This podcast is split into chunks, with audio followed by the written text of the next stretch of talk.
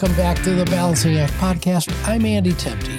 On the Balancing Act, we talk to business leaders and industry experts to explore the balancing acts we play in our professional lives and learn about the events that put rocket boosters behind their career success. Today we have Adam Mendler joining us. Adam is a serial entrepreneur and is the host of the podcast 30 Minute Mentors. Adam also teaches at UCLA and is a sought after keynote speaker and strategic advisor. Welcome to the show, Adam. Andy, thanks for having me. Excited to be here. Yeah, we're uh, it's going to be a going to be a lot of fun. I want to thank you for having me on your show back in uh, 2021, and uh, it's great to have you on mine. Uh, before we get started, I ask this of all of my guests: please tell our listeners your story. How much time do we have? It's a long story. Two minutes. oh, wow. That's going to be a challenge, Andy. I'm going to do my best here. I'm from Los Angeles, born and raised here. I did my undergrad at USC. Fight on for any Trojans listening. Nice. Did well academically and, you know, won honors, awards, Phi Beta Kappa, all that good stuff. And as happens when you do well academically, Andy, you've worked in the world of academics for many years, you understand, sets you up on a certain career trajectory, which in my case meant going and working for what was then the largest hedge fund in the world at the time, $40 billion hedge fund. Moved to New York, worked on Wall Street. From there, got my MBA at UCLA, great school, interned for two of the biggest companies in the entertainment industry went and worked for a Fortune Global 150 bank. And when I was in my late 20s, no one was really using the words great resignation, quiet quitting. They weren't in the dictionary back then. They weren't in the urban dictionary back then. Andy, I don't know if there was an urban dictionary back then, but I don't think there was. But I began to realize that this path that I was on consisted of checking a lot of boxes and climbing this ladder, but wasn't bringing me joy, meaning, fulfillment, happiness, the kinds of things that everyone I was talking about. And wound up getting off the train and starting a few different businesses. Started them with my brother. So started a number of different businesses in different industries. And what happened for me along the way, though, was while I was an e commerce entrepreneur, I actually started to do some writing. And my writing got picked up in different national media outlets and discovered that I really enjoyed that and kept doing more and more of it. And that led me to start an interview series where I started interviewing very prominent leaders across all kinds of backgrounds. And from there, after doing lots of different interviews, came up with the idea for 30 minute mentors 30 minute conversations with the most successful leaders in America. Fast forward, I've now interviewed hundreds and hundreds of the most successful leaders, Fortune 500 CEOs, founders of household name companies, Hall of Fame athletes, generals, admirals, political leaders, you name it. And what I do now is I go around to organizations, all kinds of companies, nonprofits, universities, you name it, and share the best lessons that I've learned from America's top leaders, share insights and advice on how anyone, regardless of where they are in their lives, can become more successful as an individual and as a leader. So that's what I do. And that's a little bit about me and how I got to where I am. Well, thanks for that. We're going to dive into uh, some of those uh, stories that you've learned from uh, your from your show. Uh, before we get there, uh, I like to ask my guests about the one event in your life that was just a real accelerant uh, for your career. For you, what would that one event be? There, there are quite a few that I could turn to, and I would look at almost go stage by stage. If you go to that story, there are a number of different points, whether, whether you want to call them pivot points or however you want to look at them. But a big one for me was leaving corporate America and becoming an entrepreneur.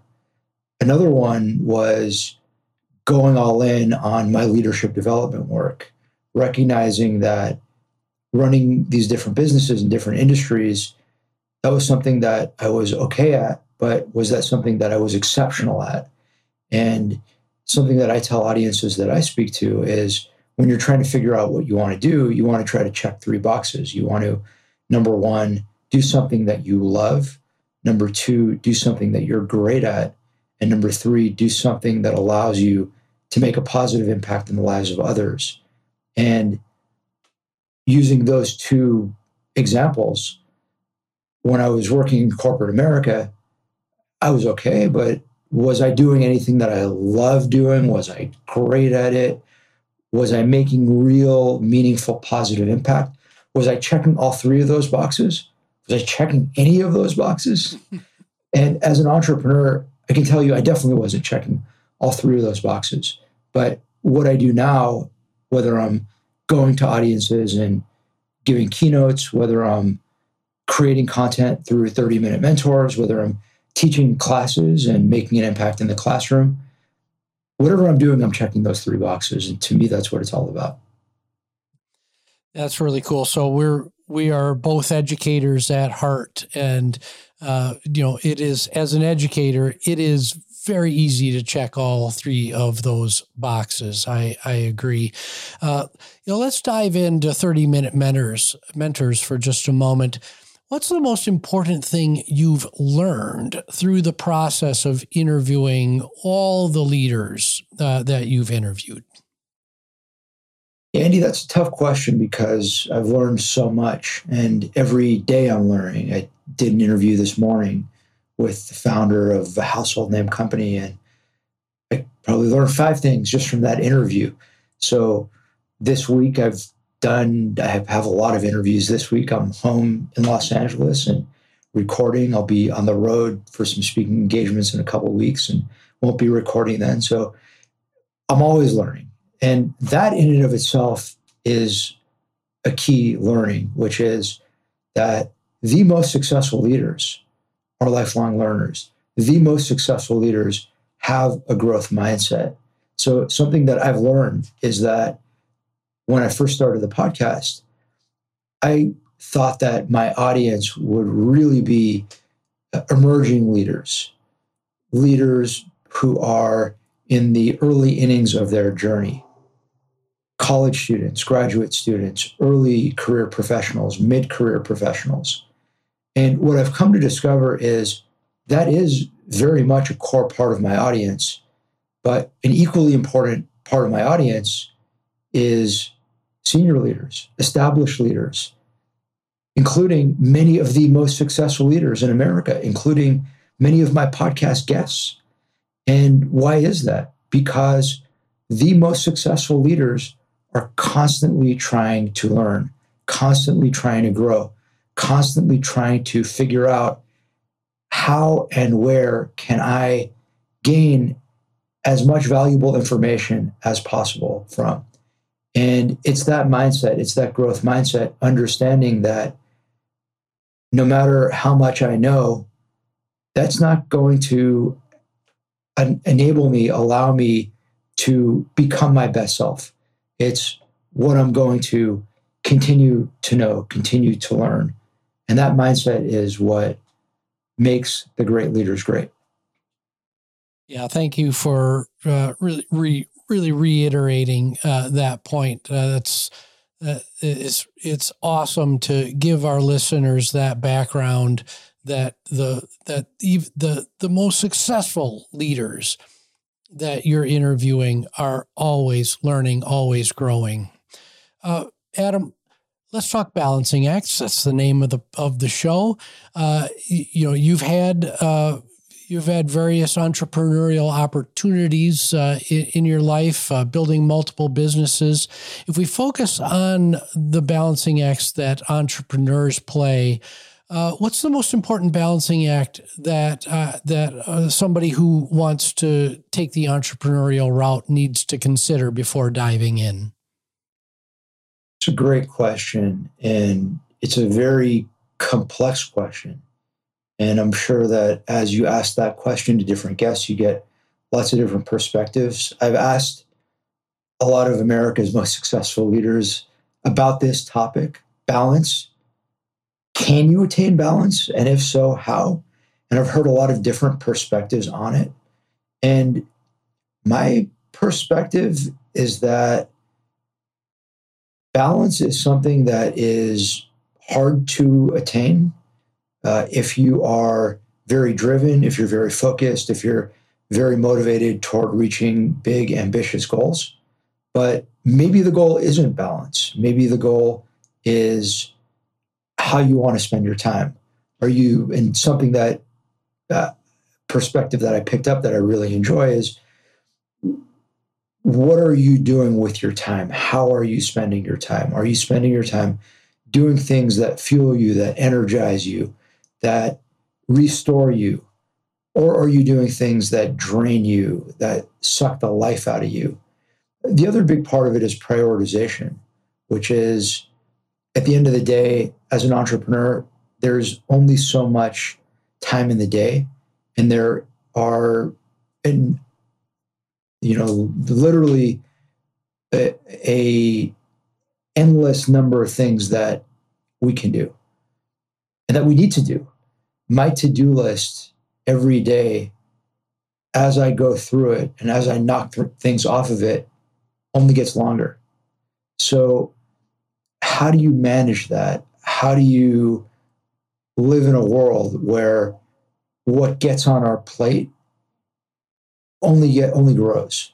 And the answer to me is prioritization. The answer to me is recognizing that you're not going to be able to do everything. You're not going to be able to, as much as you want to, get everything done. So, what are you going to be able to get done?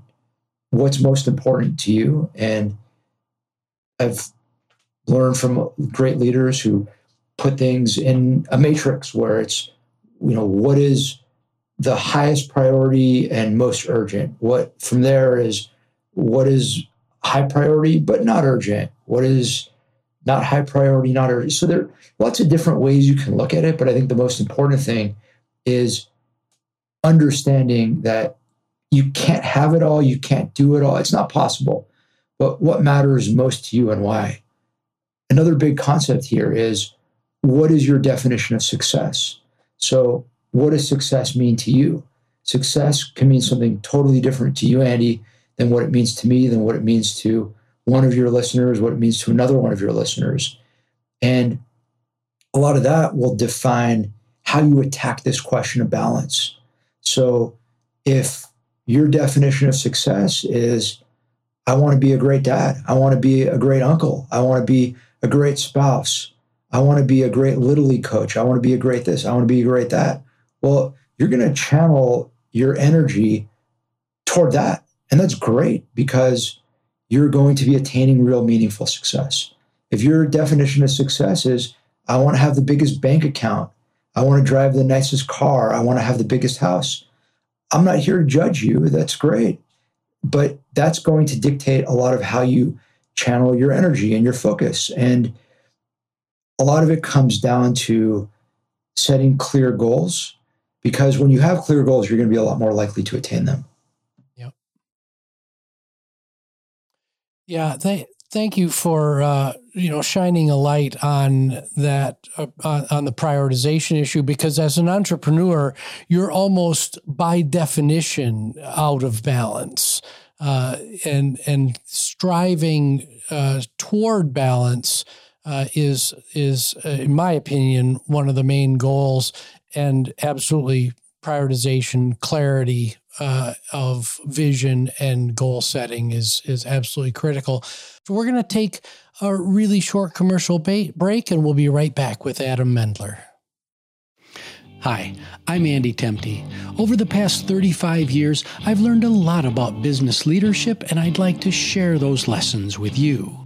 Ask yourself how do I create an effective, sustainable management operating system? How do I design smooth workflows to better serve the customer?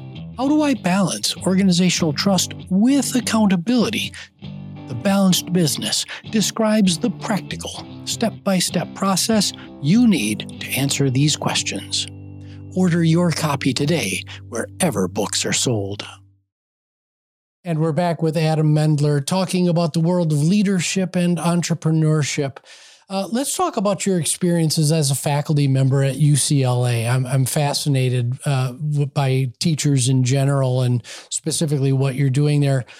What is the key feature that differentiates your course at UCLA, what you're doing there, from all the other leadership and teamwork courses at universities across the country? What makes your programs unique? I can't speak for every other course around the country because I haven't sat in on every other course around the country. Yeah. I did go to business school for six years, so it's a long time to go to business school. I don't teach in business school, but I do teach leadership classes in two different graduate programs. I could tell you about my approach to teaching. I could tell you about what I bring to the classroom, which is very similar to my podcast. I try to equip students with real world learning. I bring in a lot of leaders. I bring in some guests who are on my podcast, and I bring in lots of other people who I know who I believe can share really important lessons with students from their personal and professional experiences. Try to give students a really broad range of perspectives from people who have been there, done that, attained tremendous success in lots of different ways. And I marry that with my own perspective, with my own insights. And when speakers come in, they talk, I try to pull out information. I try to facilitate conversations, but I also give students a platform to ask whatever questions they have. And students are very curious. Students ask lots of great questions. And um, yeah, so I try to incorporate different methods of learning, but those are a few. So it is a very unique approach to teaching I can tell you that when I was a student at USC, my freshman year, I had a course, literally the first class I took in college. It was a course taught by someone by the name of Jim Ellis. He later became the dean of USC Business School. And he told us, I have good news and bad news. The good news is this is the best class you're ever going to take. The bad news is this is the best class you're ever going to take. So it's all downhill from here. he was right. Because what he did was every week he brought in, this was a long time ago, so I might get the facts slightly wrong, but I want to say every week he brought in either a president or a CEO of a company who was a USC alumni or a former president or CEO of a company who was a USC alumni. And that was incredible. That was an incredible learning experience for me as a freshman in college. And I took that with me and I, I'm like, man, I would love to emulate this. When I got my MBA at UCLA, the best class that I took was a class taught by, may he rest in peace, the former mayor of Los Angeles, Richard Riordan. And Richard Riordan, every class brought in a different speaker who was one of his friends. And that speaker was a major business leader. He brought in Eli Broad. He brought in, uh, you know, like uh, Ron Meyer. The lots of big time people. It was great.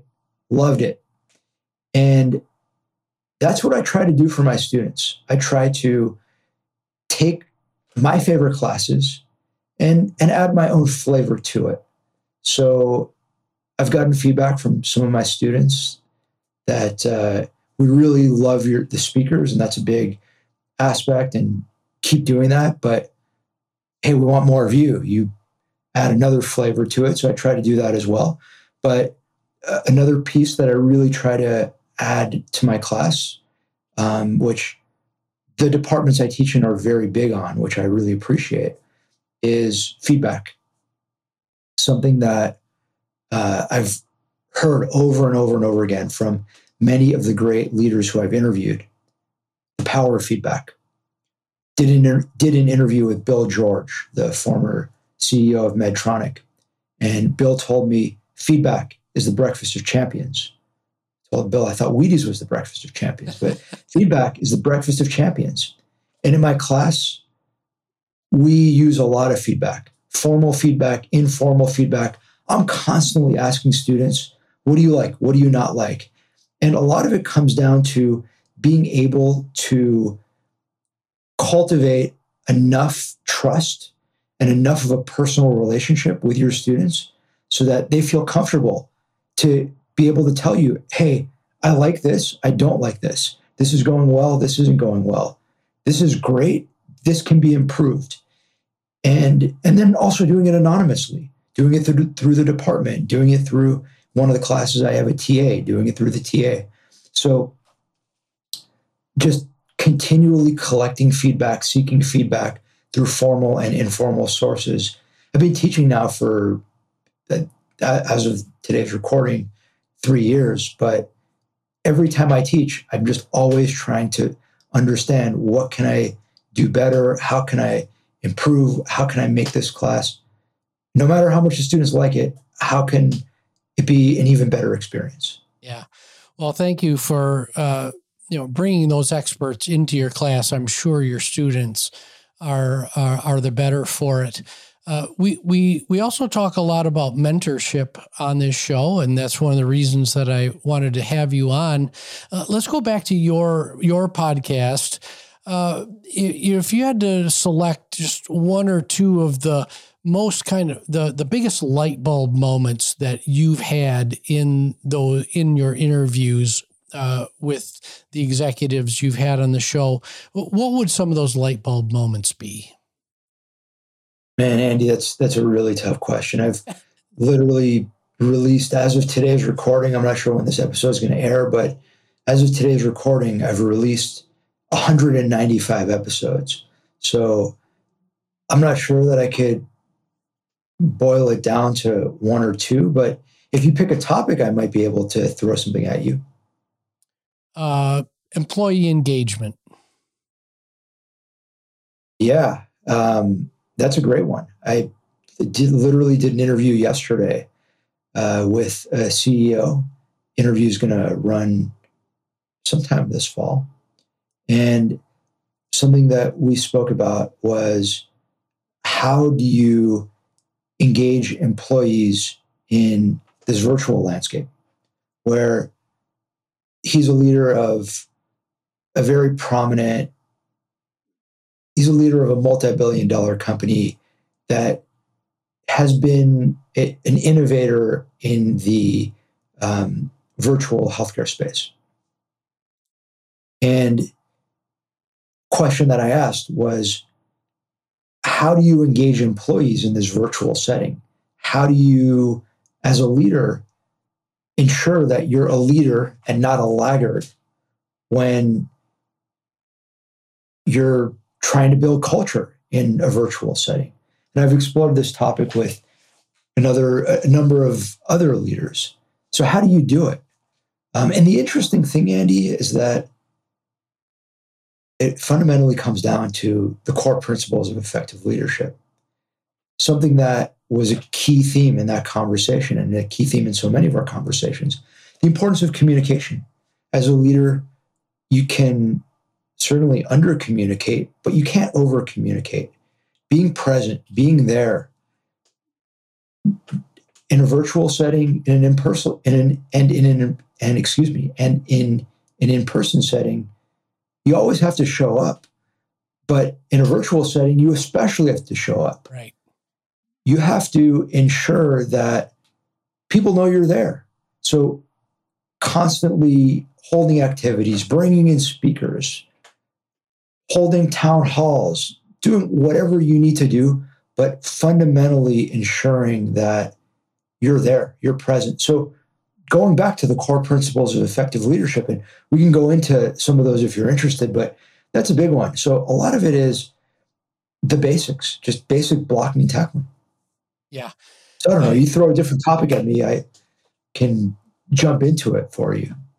No, I think that I think that's great. Uh, you know, leaving it right there that it is the basic blocking and tackling that a lot of managers who want to be leaders uh, just kind of forget about uh, and uh, you know assume that you say something talking about communication say something once and expect that everybody's going to get it uh, that's one of the biggest leadership flaws that there is out there but but it happens over and over and over and over again leaders fall down routinely by just not showing up. So I, I, I think that's uh, that's fantastic, Adam.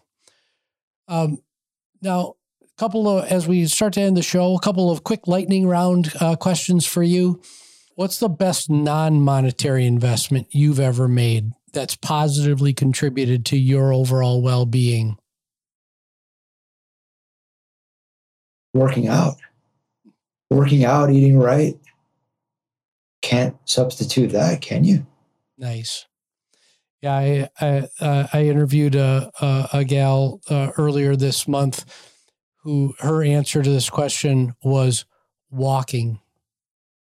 Yeah, yeah, that's just that, I, I try to walk. Just that space to you know to create the space to think and to be uh, in our busy, harried world. So yeah, I try to walk as much as possible. I try to trade Zooms for calls so I could walk rather than staring at a screen.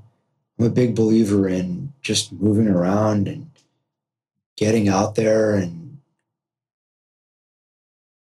that's critical no matter how old you are no matter how, how no matter how young you are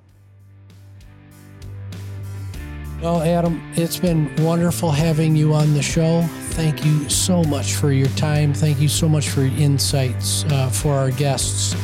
Uh, please find Adam Mendler uh, in his podcast, uh, 30 Minute Mentors, uh, wherever podcast, wherever you're getting your podcasts. again, Adam, thank you for being here today. Thank you, Andy. It was a lot of fun. Really enjoyed it. Thanks for having me. Thank you to the listeners. So, my name is Andy Temte. This is the Balancing Act pod- podcast. Please like, subscribe, rate, and most importantly, share this show uh, with your friends, your colleagues, your neighbors, anybody that you uh, want to help learn and grow, because that's what we're all about here. Thanks and have a great day.